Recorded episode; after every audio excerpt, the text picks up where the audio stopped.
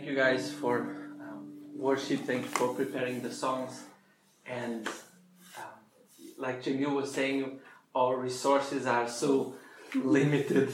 Um, our circumstances are so limited, but knowing that we are joining myriads of angels, myriads of other believers that are in heaven right now, just singing and praising God and saying, Worthy are you, Jesus, for what you have done. It gives us um, just this um, eternal um, boost. I don't know how to describe. There's no words to describe it. And and yeah, so definitely we are we are very um, happy to share another Sunday with you guys um, and celebrate uh, the resurrection uh, um, with you this is something that we, we, we would love to be doing it together, but um, this is what we have, and God can speak either if we are a in a house with a few group of uh, uh, people, or if you are alone. When God speaks, that there's nothing that can stop Him. And my prayer is that God can also speak uh, through this message uh, this morning. I'm very excited to share but I know that my English is not the best, so please bear with me if, if I, I don't explain it properly or if I will have to ask the people here how's that word in English or something like that. Um, but yeah, may God speak to your heart this morning. This was actually, last night was a very um, restless night for me. I didn't sleep very well at all. And it was one of those nights, you know, when you um, when you go to bed and something is in your heart and is in your mind and you just cannot fall asleep. My best friend died last Friday. Um, it was not from coronavirus, but it was also from a very quick and unexpected death. And I went to bed uh, last night thinking about it. And it's one of those things you, you take long to fall asleep and when finally you, you, you sleep for a few hours and you wake up, um, you sleep for a few hours, you wake up, and the first thought comes again, and you cannot sleep anymore. You start thinking of that again. I'm locked down at, at, at home, I cannot go anywhere, um, and I'm afraid to be seen. But this morning, as I uh, stood in bed for, for a few hours, then I decided no, I have to go and I have to go to the cemetery just to honor him, just to see, the, see him. So I've decided to get up and I just went. When I got to the cemetery, I went to his grave, and to my surprise, that grave was empty. And I thought, maybe I went to the wrong grave. What's happening? So I looked around some more, and I couldn't see anything. No, there was the grave where he was supposed to be. And so I didn't know what to do, and I, I was there and I started crying and, and praying, God, what is happening here? Two guys came and they said, Why are you crying? I said, The grave is empty. My friend was here and now he's not. What happened? Did someone stole the body? What happened? The guy said, Your friend is alive. Why are you crying? Hmm. I looked at them and I thought, Are you crazy? Is this some kind of joke? I knew he died on Friday. I didn't say the proper goodbyes, but I saw him, and now the grave is empty. And I didn't believe what they say. It was very strange for me. And I stood there for a little while more. And after that, another voice behind me said, Mary. I looked around and I recognized that voice and I recognized that it was Jesus that was speaking to me. And I said, Teacher, my best friend was alive. And he came and he spoke to me. And he said, Mary, go and tell the disciples that I am alive. Later, Jesus appeared to all of them. And for some more days, he stood with us and he talked to all of us, and we believed. I cannot start to imagine the joy that Mary Magdalene, the woman that were there, and all the Jesus disciples had when they saw his, his teacher alive. What was the experience as they saw Jesus alive? And after 2,000 years, we still echo that amazement and we are here. Jesus is alive. The resurrection, the resurrection event changed world history forever. Gerald O'Collins said, in a profound sense, Christianity without the resurrection is not simply Christianity without its final chapter. It's not Christianity at all. Resurrection is the seal of God's redemption story. If the crucifixion is the letter of our ransom, the resurrection is its official seal, confirming the authenticity and the legitimacy of that redeeming act. Mm-hmm. And that's how church started. People, the disciples that witnessing the amazing life of Jesus where he spoke, he taught, he healed a person, and he, they saw him being crucified and three day, uh, days later he was alive again. They started sharing what they have seen this jesus they lived with. Christianity or the church didn't started when they just wrote a few gospels and after many years they thought okay now we have to put all the books together put a structure and uh, put everything formal and now we have a, a, church now it started by people witnessing what they have seen mm-hmm. yeah. many were skeptic back then and many are still skeptic today for those that are skeptic you may discredit the bible until you truly understand the resurrection. Jesus was this man that claimed to be God on earth. And many were skeptic until even his own brother and close family, the Bible teaches, until they saw him again. What he did, what no man, what no normal human being could ever do, being risen from the dead.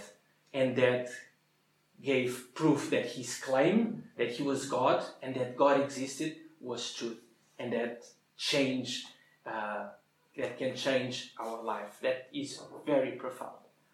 So, what's the difference between Christianity and any other religion? Christianity is the only religion that it's that claims that its founder resurrected from the dead. No other religion claims that. That's why Christianity is so radical. So the most important question today in the world is whether Jesus rose or not from the dead. The resurrection is the very heart of the Christian faith and implications are very, very profound. And that's why we celebrate it not only today, but throughout the year we speak again and again of this risen Christ is the heart of our beliefs. The Bible is not afraid of talking about the resurrection, and it clearly states if Christ has not been raised, then our preaching is useless or is empty. Your faith is futile, and you are still guilty of our sins. The death of Jesus would be just the death of Gandhi or any other good teacher, and the story will end up there. But because the story didn't end up there, because we know resurrection is true, then there's so much that we can talk about, that we can share. Yeah. And that's what I wanted to share with you today. Two main things that the resurrection of Jesus brings us. It's a privilege for us to carry this message. How beautiful are the feet of those who proclaim the good news, those who proclaim peace and proclaim salvation. It's a privilege for us to share this message. But it's also a burden. Not in the negative, uh, uh, not, not in the negative sense, but it's a responsibility that comes with it. We have to face the challenge. We have to be ready for the message not to be accepted by everyone and even facing persecution by that same message. So today I want to explore these two ideas: the privilege and the burden, uh, the burden of carrying this message. And we're going to explore these ideas by focusing on other stories that talk about the resurrection as well. So um, I invite you to even open your Bibles in John chapter 11 or follow us here uh, on the screen. there was a man uh, named Lazarus, and he lived with his two uh, sisters, Mary and Martha. They were a family with possessions and with a lot of connections. They lived in Bethany, around three kilometers east of Jerusalem. And Jesus knew them for some time. We have an account in Luke 10 where, where Jesus is uh, with Mary and Martha in, in their house. And we can um, think that because their house was so near Jerusalem, every time probably Jesus went to uh, Jerusalem, he was housed there. So this was a family that was very close to Jesus. One day, Lazarus was really, really sick to the point of death. And so the sisters sent messengers to tell Jesus, Your friend, someone you love very much, is very sick. Please come, please do something about it. And that's how this chapter starts. So we're not going to read all of it, so I'll, I'll just highlight it a few passages. So the two sisters sent a message to Jesus telling him, Lord, your dear friend is very sick. But when Jesus heard about it, he said, Lazarus' sickness will not end in death. No, it happened for the glory of God, so that the Son of God will receive glory from this. Let me stop here. Jesus heard the news that his friend was very sick. And instead of rushing and go heal or do something about it, Jesus was very intentional on staying where he was. Jesus said Lazarus' death, Lazarus' story, or Lazarus' sickness, sorry, will not end in death. Jesus knew that Lazarus had to go through death, but it will, the story would not end in his death. So Jesus purposefully waited there for a few more days before going to see Lazarus. And I just want to stop here to say that because Jesus loved much, he intentionally delayed um, going to Lazarus. Check what it says on verse 14 and 15. After this delay, Jesus says then, okay, guys, Lazarus is dead. Let's go. Then he says, and for your sakes, I'm glad I wasn't there, for now you will really believe. Come, let's go see him. Jesus purposefully waited there because he had a bigger thing to do. He wanted Lazarus to go through that. He wanted the family, close friends of Lazarus to go through that trial, to that pain, but he had something better waiting. And many times when we see we have challenges uh, around us, when we see also sickness or things around us, we are very quick to just say, God will heal, God will do, God will restore, God will do this, this, and that. And we we don't expect for God to delay. And many times when we are in a rush because we just want this, the, the, the things to be done the way we want it and quick and quick, and now we forget that God can be delaying because He has something better. If Jesus had just gone there the minute He heard that Lazarus was sick, yes, maybe He would have healed Lazarus and it would be amazing, but it would be a miracle like many others people were healed. But Jesus waiting because he wanted to do a bigger miracle. He wanted to raise Lazarus. That was just a parenthesis. All right, let's continue. When Jesus arrived uh, at Bethany, verse 17, yeah.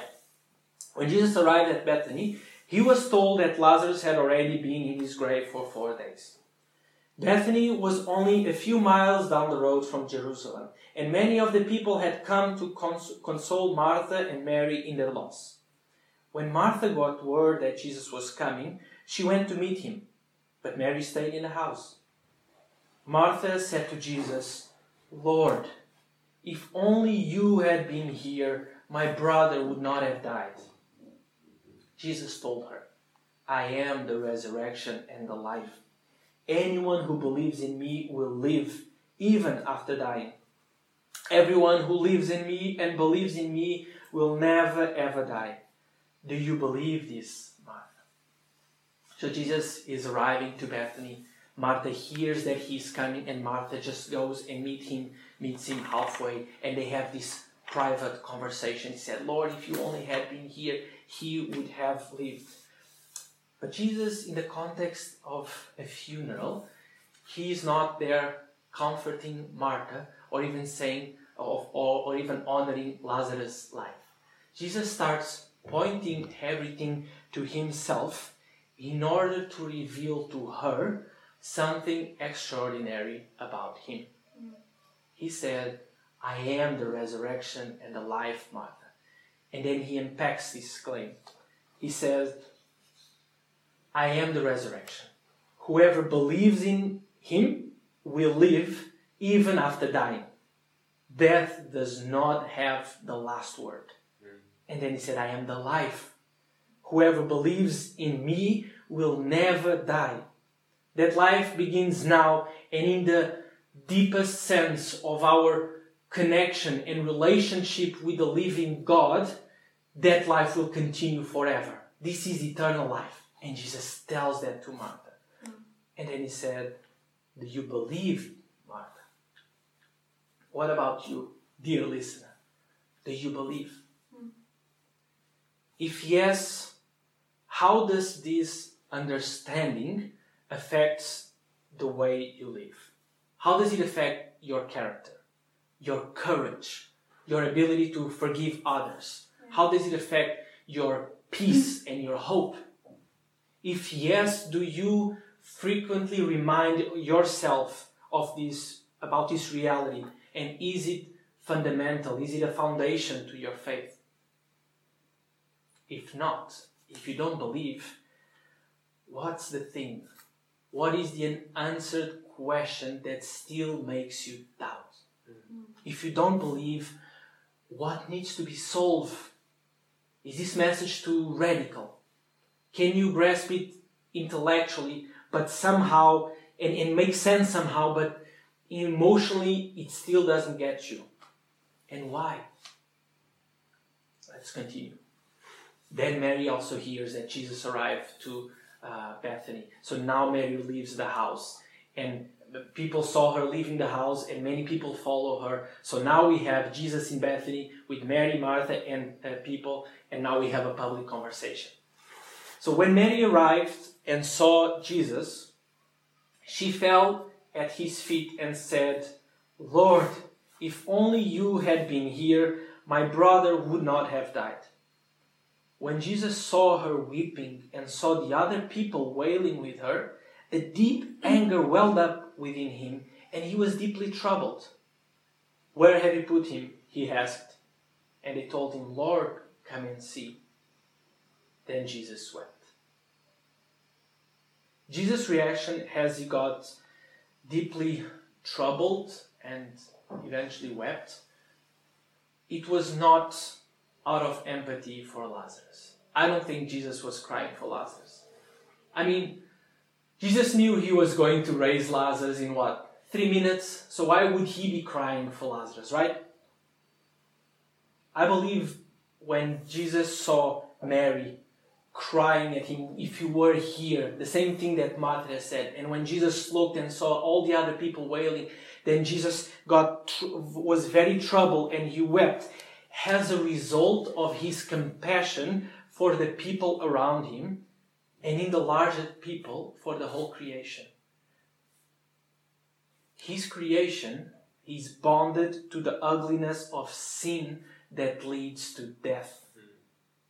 For all of us, there's no escape. It's inevitable, it's unavoidable, and it is ugly, and God doesn't like. And I believe Jesus was experiencing the ugliness of death there, and he wept because he could see it, it's something that affects the whole creation. The living God who brings life wants his whole creation to also share of the everlasting, eternal life that he has prepared. I believe that's God's heart desire. And the Bible tells us so. One passage in Ezekiel and another in Second Peter. In Ezekiel it says, Do you think, this is God speaking, do you think I like to see wicked people die? says the sovereign Lord. Of course not. I want, I want them to turn from their wicked ways and live. Later, Peter, Peter said, The Lord is real, isn't really slow about his promises, as some people think. No, he's being patient for your sake. He does not want anyone to be destroyed, but wants everyone to repent. Mm. I believe this is God's desire for His whole creation. So why doesn't then God saves everyone, right?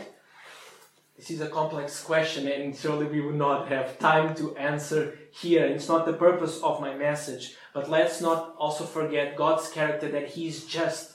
So sin has to be punishment. It has to be punished. And there's where the cross makes sense, where the punishment that we all deserve because of our sins, Jesus took them on the cross. But likewise, we are called to believe in what He did for us. Believe Jesus alone. He's the resurrection and the life. Believe in Jesus' redemptive act on the cross and the forgiveness of your sins.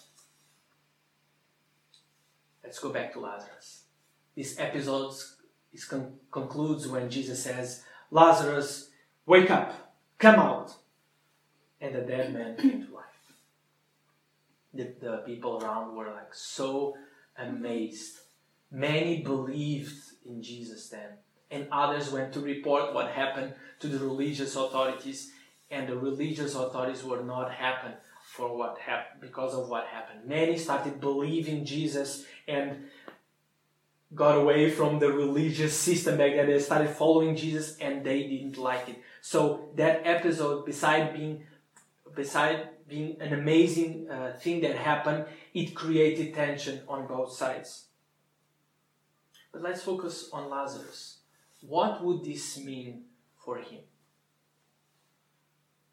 I believe that initially Lazarus was not too happy.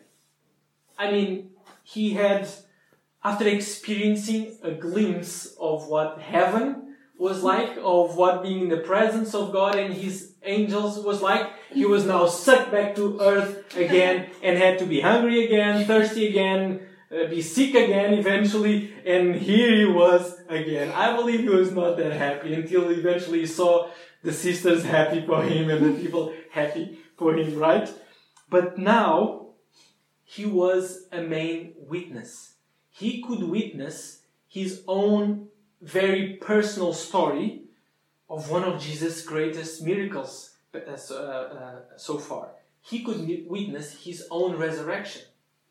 Many believed, and surely Lazarus could still be used to share his own personal story, and many more would believe in Jesus because of him. What a privilege he had. But also, John tells us later that many wanted to kill Lazarus as well. Because of what happened to Lazarus, many wanted to kill Jesus, the, the miracle worker, but I also wanted to kill Lazarus, kill all the evidences. So, for the rest of his life, Lazarus embraced the privilege, but also the burden of his own personal resurrection story. Mm. The Bible actually doesn't tell us what happened with the rest of his life. Tradition says that he had to flee and he was exiled in the island of Cyprus. But soon, a few days later, Lazarus would have even a bigger story to tell. He witnessed the most costly act of love when Jesus went to the cross and the absolute victory over death when Jesus rose from the dead. So, again, the privilege of being a witness of such act. That's what Lazarus had to share, but also burden of being a witness. He had to face also persecution. People who disagreed, who mocked, who rejected him as well. In one of Jesus' teachings, he says, if the seed doesn't fall to the ground and die, mm. it's worth nothing but it must die so that it can grow into a harvest, a plentiful harvest, and produce many other lives. So we ourselves have to be this seed that die for ourselves. And by dying for ourselves, it doesn't mean denying completely anything that we like and being miserable for the rest of our life. It's not what Jesus is saying, but it means that everything that we are, everything that we desire, we put it before God and we have to understand is this according to the God who gave me life once for my life? If it is, then we can enjoy that freedom. But if it's not, then we have to die for ourselves in order to obey uh, God. So now the question is we have have privilege and we have the burden of this message. Is the privilege of carrying the message of Jesus bigger than the burden that comes with it? I believe the privilege is bigger than the burden. And why? Because in the end, we will also be rewarded. In the end, we also will be resurrected from the dead. Mm. We will be we will experience something even bigger than what Lazarus experienced. I mean, we will be raised with Lazarus once again, and together we will meet the Lord Jesus in heaven. And the story of salvation of Jesus will be completely fulfilled in our lives. So I want to explore in this way. I want to conclude uh, my message exploring this this this reward that is uh, waiting for us. Why then privilege is big, bigger than the burden? So I want us to turn to chapter 15 of First Corinthians. And this chapter is one of my favorites. So I invite you today to, uh, at home, to read the whole chapter, meditate on him, and memorize some key verses.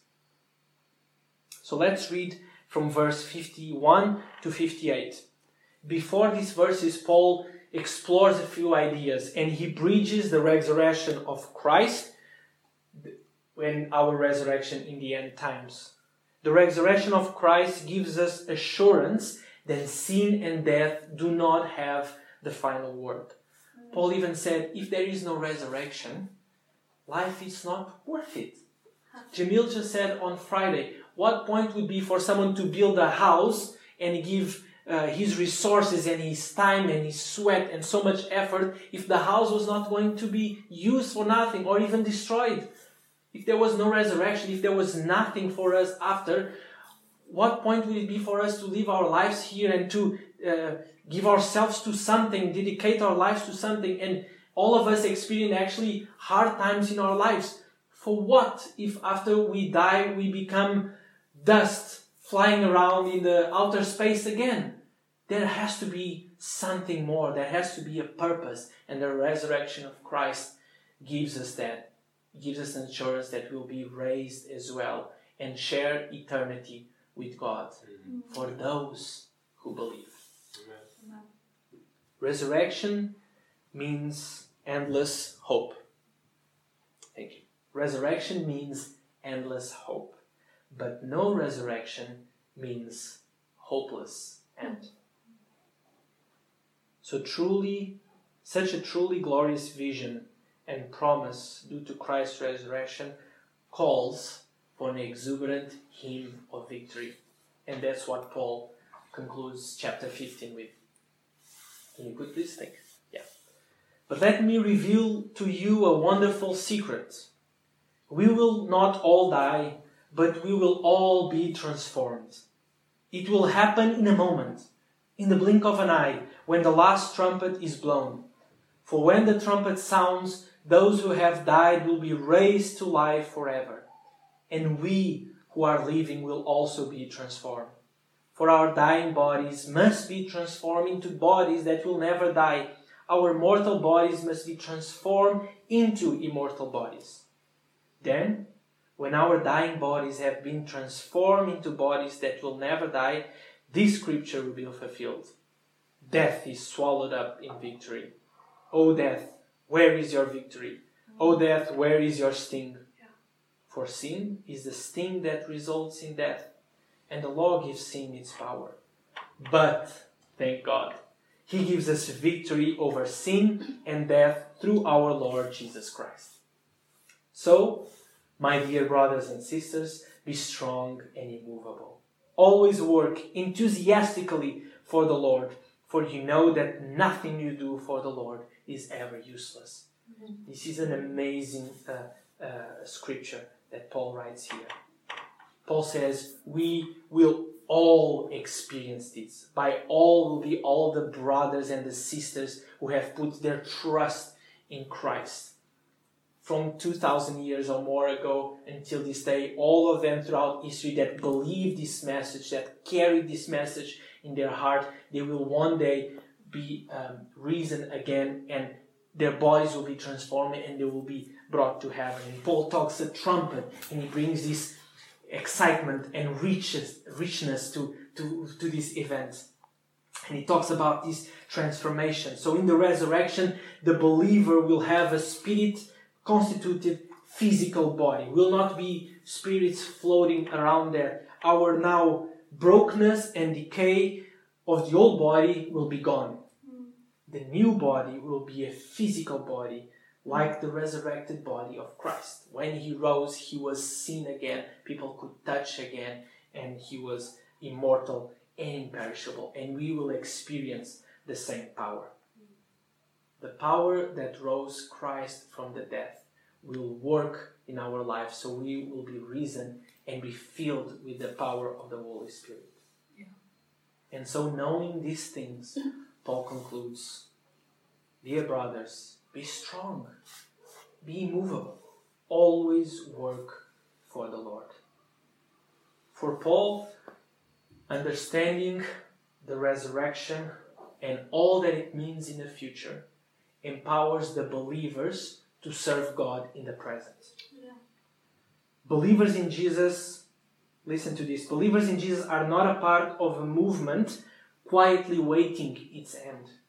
The gospel of the resurrection was not an escape mechanism from this life that left people passively anticipating the next. Paul was interested in the now, in the present. And now there are still people without hope. There are people heading to eternal destruction because they don't believe. Some of them are family, close friends, or the neighbors next door. Now there are still people who need to understand the good news of the gospel. That they may believe that Jesus is the Lord of their lives, and that by believing they may have life in His name. People need the Lord.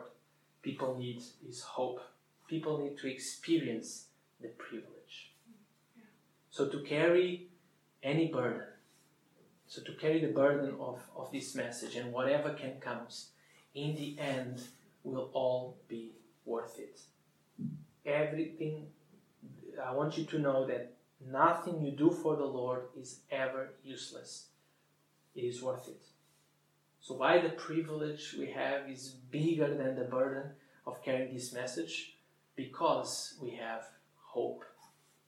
So, I want to conclude with a quote from a Bishop William Frey, and he, he, he framed it like this Hope is hearing the music of the future, faith is dancing to it today. So, what is the music you are dancing to are you even dancing? we gotta keep dancing even when the lights go out.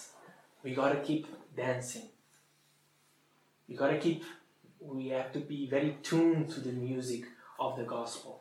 And faith is dancing to it in its presence.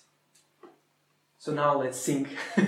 let's dance if you want as well. Let's keep celebrating God and let's react to what we've just heard and keep giving praise to the God who deserves, who gave us such a privilege to be carriers of this message. God bless you.